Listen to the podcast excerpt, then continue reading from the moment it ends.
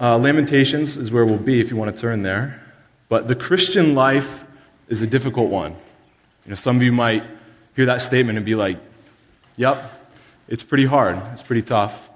Some of you might be like, eh, it hasn't really been hard. Well, you can look to the person next to you and they'll say, well, just wait because it'll get tough. It'll get hard. Jesus doesn't call us to an easy life. I mean, he told us pretty explicitly that we'll have trials, we'll have tribulations, there'll be hardship, there'll be sickness, there's going to be financial trouble, there's going to be death, there's going to be depression, there will be hardship. And sometimes what we can do is we can unknowingly put our hopes in those things, put our hopes in the things of the world. This is something that I've been guilty before in my life. We can put our hopes in, in our health. You know, sometimes we can put our hopes in our sports teams, especially around football playoff seasons. We can put our, our hopes in our career. We can put our hopes in our kids. We can put our hopes in our relationships and our marriage. And the problem is, putting our hopes in those things won't satisfy us. They won't satisfy us at all. And when we realize that they don't satisfy us, it leads us into a deep depression and hardship and trials will come because they let us down, because those things are not God. They weren't intended to satisfy us. And so hardship will come. So the question that we must ask ourselves is when this, when this hardship comes, where are we going to find our hope? Where are we going to find our hope in this world? So we're going to be in the book of Lamentations this morning. Um, it's on page 813 if you want to turn there. And uh, just a little background before we get into the book. It's a very interesting book, Lamentations. So it's written after the events of the Babylonian army besieging Jerusalem in 587 BC. And there were some horrible events that happened that came upon the people of God that were living in Jerusalem at the time. Um, that when the Babylonians broke through the walls, they destroyed the temple, they destroyed the palace, they destroyed the walls, and Jerusalem itself. Israel lost everything. Lost everything. Everything that made Israel a nation, they lost. And so the hopes that Israel was placing in Jerusalem were all gone. Their hopes were dashed, their hopes were shattered. So Lamentations is written in response to this big event of destruction on the people of God in the city of Jerusalem.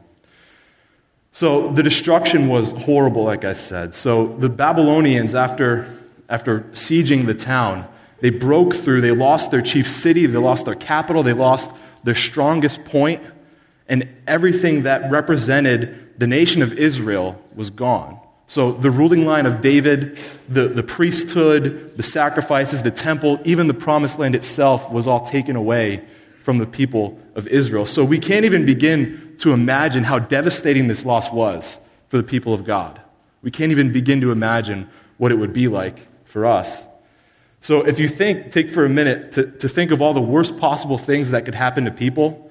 So there's no food, there's no water, so people are starving, people are dying, there's sickness, there's um, people losing their homes, losing their jobs, losing all their means of income, losing their family. Everything bad that could happen to people happened in Jerusalem. So all of their hopes are gone. Everything is gone. So Lamentations it helps people to see God's goodness and God's power in the midst of this suffering. And as we can, we can agree with this, that suffering is a very significant time in someone's life. Suffering is a huge time in someone's life. And many of you can attest to that in some way or another. Because what suffering does is it checks our, our hearts, it refines our hopes, it shows us what we're placing our trust in, and it, ultimately it shows us who our God is. And so suffering will either harden us before God or make us more pliable in God's hands. So how do you how do you carry on through suffering? Where will you find hope when suffering comes? Because it's it's a when. It's only a matter of time before suffering comes. So suffering it leaves us bare before God. We're devastated and we can only turn to Him. So let me just give you a, a quick story about someone I know who who displayed this very well. Um, he's my, my former youth pastor. His name is Tim West. He's now a, church, a pastor of a Chinese speaking, a Chinese English speaking church outside of Hartford. And um, so he's a pastor. He preaches every week, right? So he, he does this every week. And he has something called spasmodic dysphonia. Okay, so I don't know if any of you have heard of that before, but ultimately he lost his voice. And he's a pastor. And so his voice, this, he's been going through this for the past 12 years, and his voice became so bad that he could only whisper. And so now he's, he's learned how to talk by inhaling.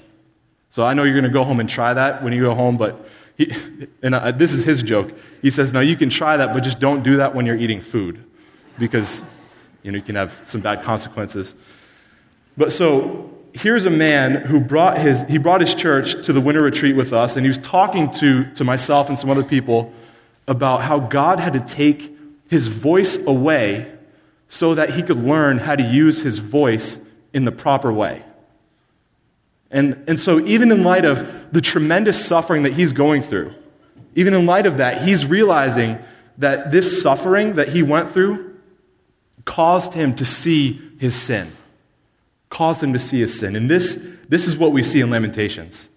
The people of Israel were able to see their sin in light of the suffering. So let's look at verse, uh, verse 1 of chapter 1. We're going to go kind of do some high level stuff and then land the plane in chapter 3. So, Lamentations chapter 1, verse 1, page 813, it says, How deserted lies the city once so full of people. How like a widow she is, who once was great among the nations. She who was a queen among the provinces has now become a slave. So, this is, this is the author's description of the Babylonian siege in Jerusalem. It's almost it's almost like the headline news. You can see it. Like, how deserted is the city once so full of people? You know, she who was a queen has now become a slave. And so the figure here that they're describing is a personified female figure who represents Jerusalem. So this is the woman that they're describing. But this is a complete shock. The treasures have been taken from the temple. The temple has been violated. The people have no food. The army's been defeated. The walls are broken down. The people are in the hands of the enemy, and this is the news. The city's deserted. The city's empty. The city that was full of people is now gone. It's left, it's empty. So, with these awful prospects, what, what are the people now called to do? Well, we're going to keep reading in chapter 1. They're called to confess their sins. Look down in verse 18.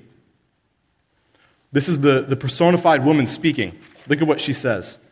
She confesses her sin and her rebellion. She says in verse 18, The Lord is righteous, yet I rebelled against his command. Look down in verse 20. See, O Lord, how distressed I am. I am in torment within, and my heart is in my heart I am disturbed, for I have been most rebellious. So the people that were in Jerusalem responded to these circumstances by confessing their sins confessing their sins. So, when we're faced with suffering, how do we begin to deal with our sins? How do we begin to deal with the, the suffering that we go through? Because we should be patient, right? We should, we should be humble. We should confess our sins.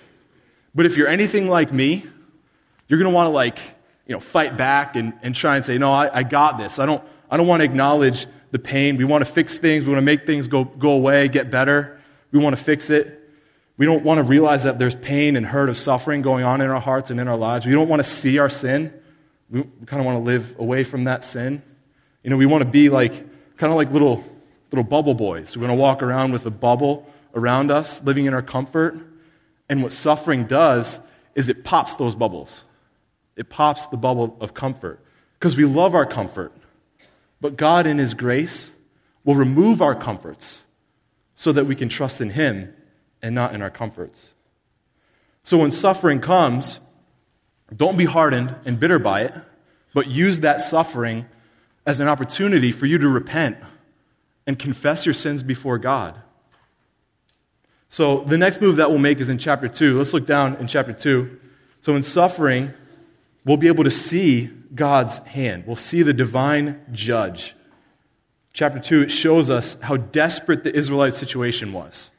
They, they're in the middle of, of the judgment of God, but they were never beyond his rule. So look at chapter 2, verses 1 through 4. It says, How the Lord has covered the daughter of Zion with the cloud of his anger. He has hurled down the splendor of Israel from heaven to earth. He has not remembered his footstool in the day of his anger. Without pity, the Lord has swallowed up all the dwellings of Jacob. In his wrath, he has torn down the strongholds of the daughter of Judah. He has brought her kingdom, its princes, down to the earth, down to the ground in dishonor. In fierce anger, he has cut off every horn of Israel. He has withdrawn his hand at the approach of the enemy. He has burned in Jacob like a flaming fire that consumes everything around it. Like an enemy, he has strung his bow.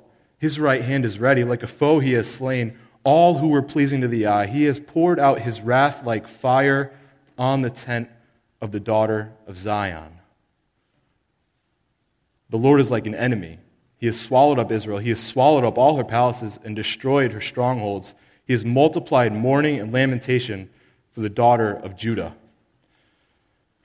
So, chapter 2, it continues. It talks of the, the calamity that happened in Israel. The gates are broken down, the walls are broken down, the leaders are killed in exile, the government has ended. Hunger has caused children to die in their mother's arms. Young and old are dead on the streets. Pretty explicit and graphic if you want to read it later today.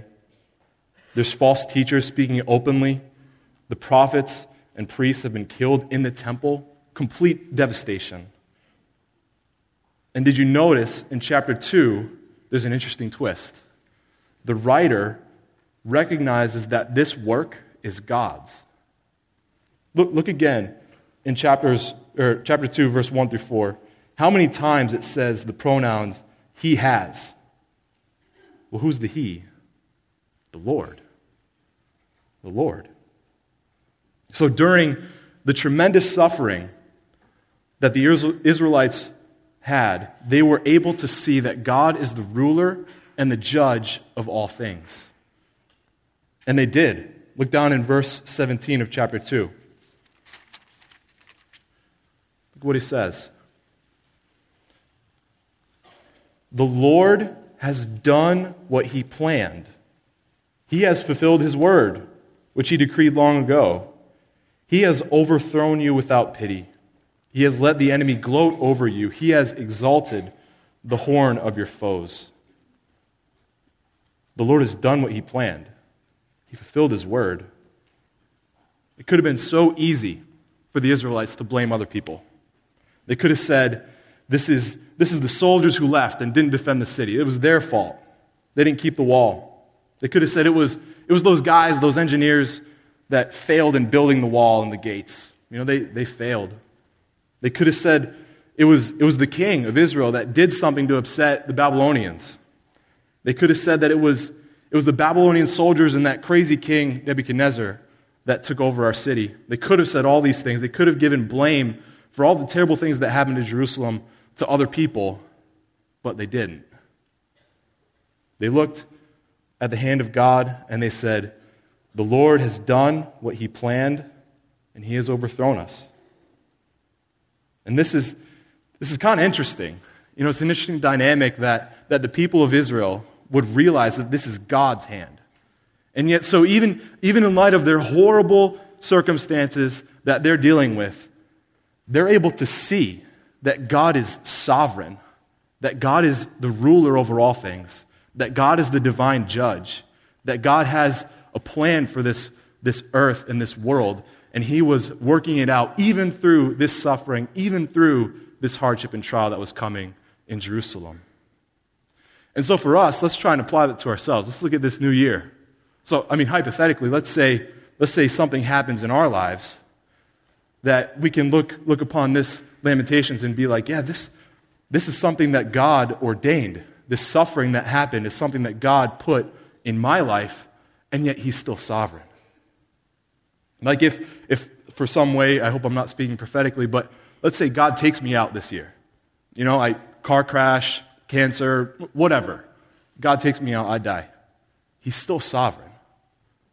He's still sovereign. He's still the ruler over all things. And I still trust him. And so that, that's the heart of the people of Israel in this, in this passage. That they're able to see that God has a plan, that God is in control. That even in the middle of, of all of our sufferings that we go through, God is still the ruler and judge over all things, over everything. And we know that God is near to us in our earthly sufferings. We know He's near. God's not this, this uninvolved, distant deity, but God knows the numbers of hairs on your head. He knows how to feed the sparrow, and He knows how to work all things together for good for those who love Him and are called according to His purpose. God knows our pain. God knows your pain. God knows your pain and has gone through it in Christ. And God has a perfect plan. He's in charge of our lives. He's the divine judge, the divine ruler, the divine king. And so we trust him. We trust him. We trust his ways because they're higher than ours. His thoughts are better than ours. As high as the heavens are from the earth, so, so higher his thoughts, higher than ours. So God's in charge. We trust him and we pray to him. We pray to God. We pray to the God who's in control over everything on this planet. And this is what the people of Israel did. Let's turn ahead to chapter 5. Chapter 5, the book ends with a prayer. Their prayer is a 22 verse long prayer in chapter 5. We'll just read the first verse and then a couple others. So, chapter 5, verse 1, it says, Remember, O Lord, what has happened to us. Look and see our disgrace. I mean, you can, you can kind of sense that they're crying out to God. They're crying out, Look what happened to us. Look and see the disgrace that we're in. Then they continue on with the prayer. And then verses 21 through 22 close it out if you want to turn there. And they, they ask in, in supplication, they say, Restore to us yourself, O Lord, that we may return Renew our days as of old, unless you have utterly rejected us and are angry with us beyond measure. I love their heart there in verse 21. Look at what they say Restore to us, restore us to yourself, O Lord. They're not asking for the things of Jerusalem. They're not asking for the temple to come back. They're not asking for the priesthood to come back. They're not asking for the walls to be rebuilt. They're asking to be restored to God. That's so much greater so much greater than the things that God gives. God Himself is greater than the things that God gives. Think about that for a second. Because sometimes in our heart and in our lives, we look upon the good gifts that God gives and worship those things. When in reality, we need to be worshiping the God who gives those gifts. And so their heart is to be restored back to God Himself. So, what do we do when we suffer? What do we do when there's a big loss or change in our life should pray. We should pray. We pray to this God. We pray to this God who can restore all things to himself. What more can we do than pray to God? And we ask God in prayer to help us navigate through the trials, through the temptations, through the hardships that, we're go, that we go through in suffering. We ask God to give, to give us understanding through the ordeals that we're facing.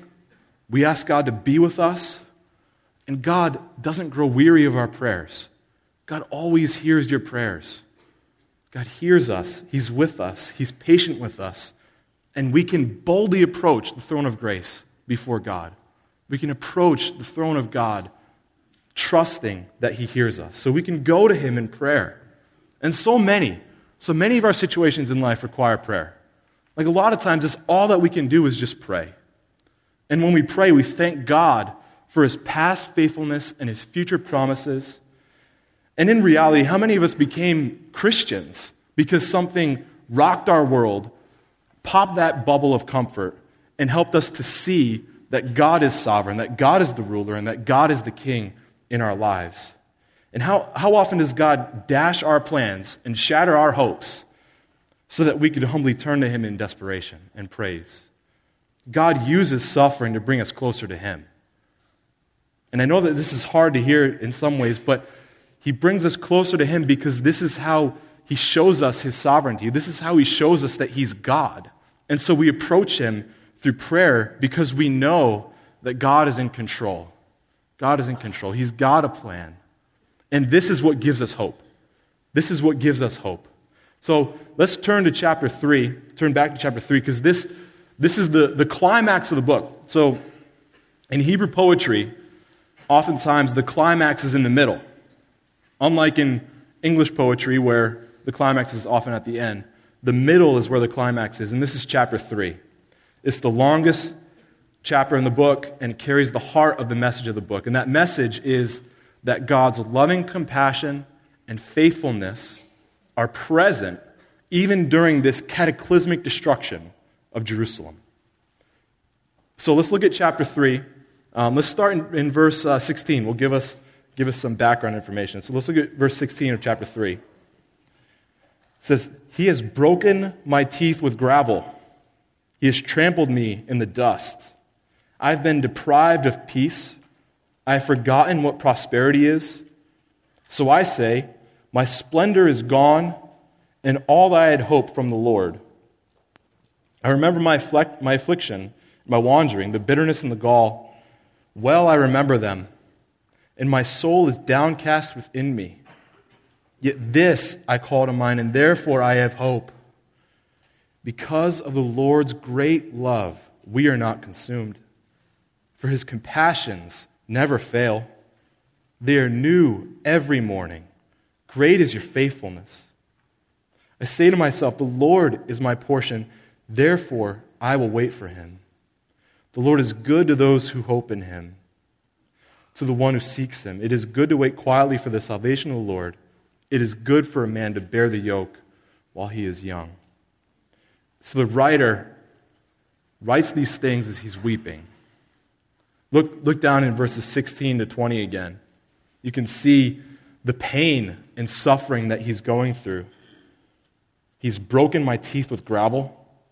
It's like he has rocks for breakfast. He's trampled me in the dust. He's without peace, forgotten what prosperity and happiness is in verse 17. Splendor is gone, his hope in the Lord is gone. But he remembers the love of God, and this is what gives him hope. Verse 21 This I call to mind, therefore I have hope. Because of the Lord's great love, we are not consumed, for his passions never fail. Like, did you notice the word in the, the, the, the word compassions here is plural? And that's because God's compassions are numerous. So numerous for God's people. He's overflowing with compassion, overflowing with mercy. The word for love is also plural. Because of God's great loves, we are not consumed. His mercies are new every morning. His love is new every morning. And can't we, don't we kind of notice this? Like every time we wake up in the morning, I'm not really a morning person, but when I wake up early, you know, maybe I'll go down to the beach, see the sunrise. Doesn't that give us hope? I don't know if you guys like go to the beach and see that. I love the beach. I love living here. You, you can go see God's glory. And it's like in the morning you see, you see there's, there's hope coming. The sun is rising. And I think that's kind of what this passage is, is talking about. There's hope every morning. God's mercy is new every morning. And then this is, this is followed by great is your faithfulness. So, so you have God's, God's compassions and God's loves standing parallel with God's faithfulness. And so, even in the middle of, of everything that the author is going through, he's able to see that God is faithful. He's able to look back upon how God dealt with Israel through the Exodus, through the wilderness, through the establishing of the kingdom. He's able to look back and see God's faithfulness to Israel and God is faithful. And we, we can look back in our lives and look back and see God's faithful hand carrying us, guiding us, sometimes maybe even dragging us through situations in our life. We're able to see that God is faithful, that He's in control. And so the author was actually able to see that the acts of injustice from the Babylonians were acts of justice from God. God's just and righteous character is behind everything that happens to us. And God is good and sovereign even in our pain, even in your pain, even what you're going through right now. But no one, no one enjoys painful situations, right? So in, in October, I, I went through a, an incredibly painful physical ailment, and I think Jeremy has talked about this. I heard last week that, or a couple weeks ago, Godwin even talked about it too. Um, it's making this round, so I'm going to talk about it too because it's kind of my story, so I'll, I'll claim it. Um, so I, I, was playing basketball, and, and, somehow I think I stepped on someone's foot or, or whatever. I dislocated my ankle.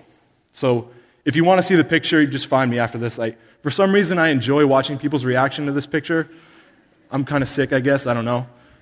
So, so my, my ankle's dislocated, and, and honestly, like, let me try and describe it to you. My foot was coming out of the inner ball of my ankle. So, like, I was able to see my whole arch. Kind of weird. Um, but it was like a Picasso painting. You know, it, it's like there's something wrong there. Um, it was funny, like the EMTs come up and they're like, oh, so what happened? I'm like, well, you can look at my foot. Uh, that's what happened. So, in a lot of pain. It looked horrible, really painful. So, I'm in the hospital waiting for this thing to be put back in place. And they try to set it while I'm still awake. Okay? So, I got this big old guy like holding down my calf, and then this doctor pulling on my foot, and it's not going right? And I'm like, like, Doc, you got, you got to stop, like, cut it out. Like, this is ridiculous. Can't handle this at all. And, um, and so it was kind of a catch 22 because they couldn't give me more pain meds after they tried to reset it because they were going to put me out. And I guess, like, pain meds weren't working or something. Um, and so I was waiting for the orthopedic surgeon to come in, and um, I had like an hour to wait. And I'm like, oh, this is, this is fun. You know, I really want to be here tonight. This, is, this was my plan. I had, had this thought, you know, I want to dislocate my ankle and, you know, be in a lot of pain. And so, you know, I had a lot of thoughts when I'm laying, laying on that bed. And, you know, I would like to say that my thoughts immediately went to think of Jesus, but they didn't. I was like, I was like, this is horrible. Like, this is the worst pain that you could ever feel. Um, and all the women that have kids just completely disagreed with what I just said. Um, but my thoughts eventually went to the pain that Christ felt on the cross. It went to, to the pain that Jesus felt in his hands and feet as the nails were hammered into his hands and feet. It went to the pain from the beatings and lashings that he received from the Roman guards. But even more than the physical pain, because physical pain isn't, isn't that tough. Like, I didn't cry until I started thinking of Jesus. Was the relational pain that God the Father felt, that God the Father turned away from Christ on the cross. Like, think about that for a moment. Jesus is the eternal God. And in that moment, when Jesus is on the cross, gasping for air, suffocating, being crucified, God the Father turns his back like when we go through relational pain, it hurts, right? It hurts. You know, when someone that you love turns your back on you or, or someone lies to you, something like that, it hurts. Think about the pain that Jesus felt from God the Father turning his back, the, the eternal God turning your back on your son. Like that's, that's the pain that I thought of. That Jesus on the cross felt the full wrath of God, full judgment of sin for people on the cross. This is what Jesus felt. That's where my thoughts went, and I lost it. I remembered Hebrews 12 2.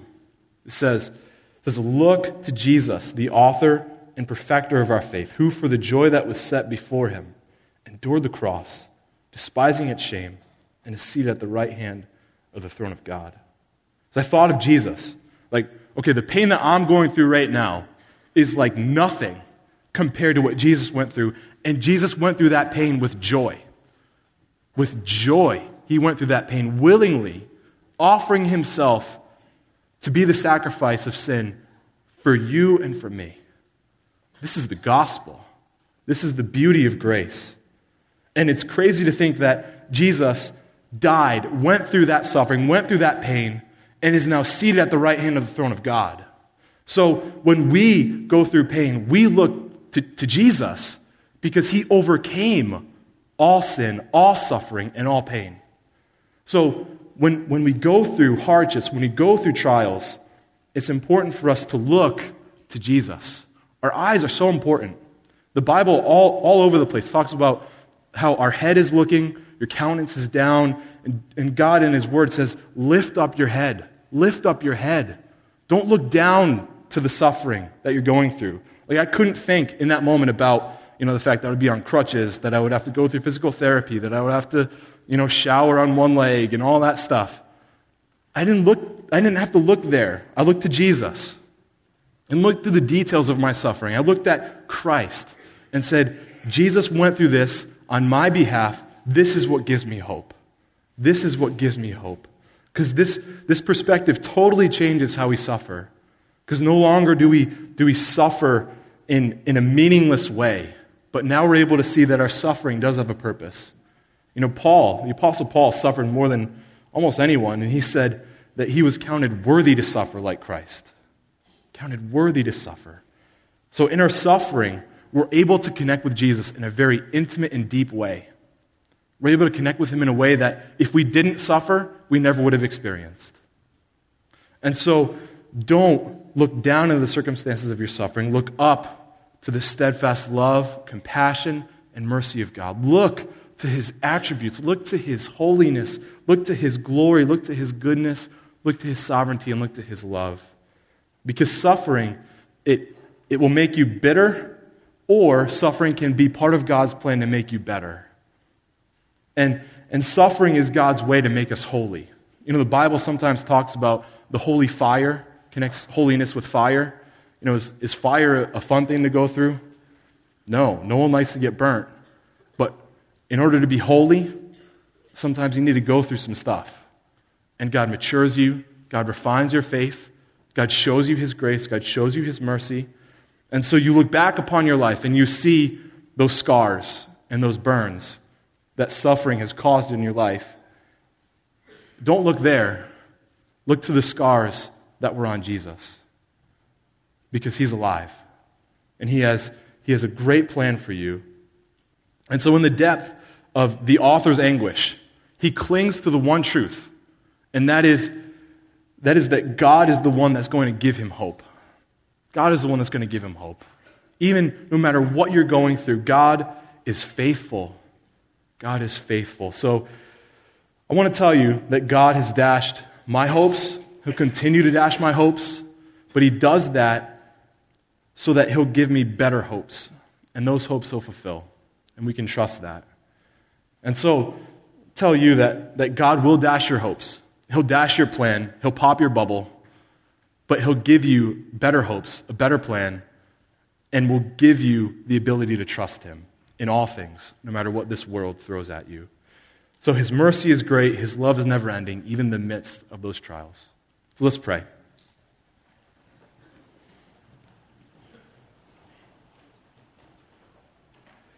Father God, we we are just humbled by your word. God, we're humbled by the grace, the mercy, the love, and the compassion that you have on us. Lord, we look to Jesus, the author and perfecter of our faith. Lord, we look to you, Christ, because on the cross, you, you did it all. You took our sin, you took our shame, you took our suffering. And Lord, you rose again on the third day, giving us hope for a new life, giving us hope and purpose and joy. Lord, we pray that you would increase our joy this morning as we look to you, even in the midst of the sufferings and trials we go through. Lord, be with us. We ask in Jesus' name. Amen.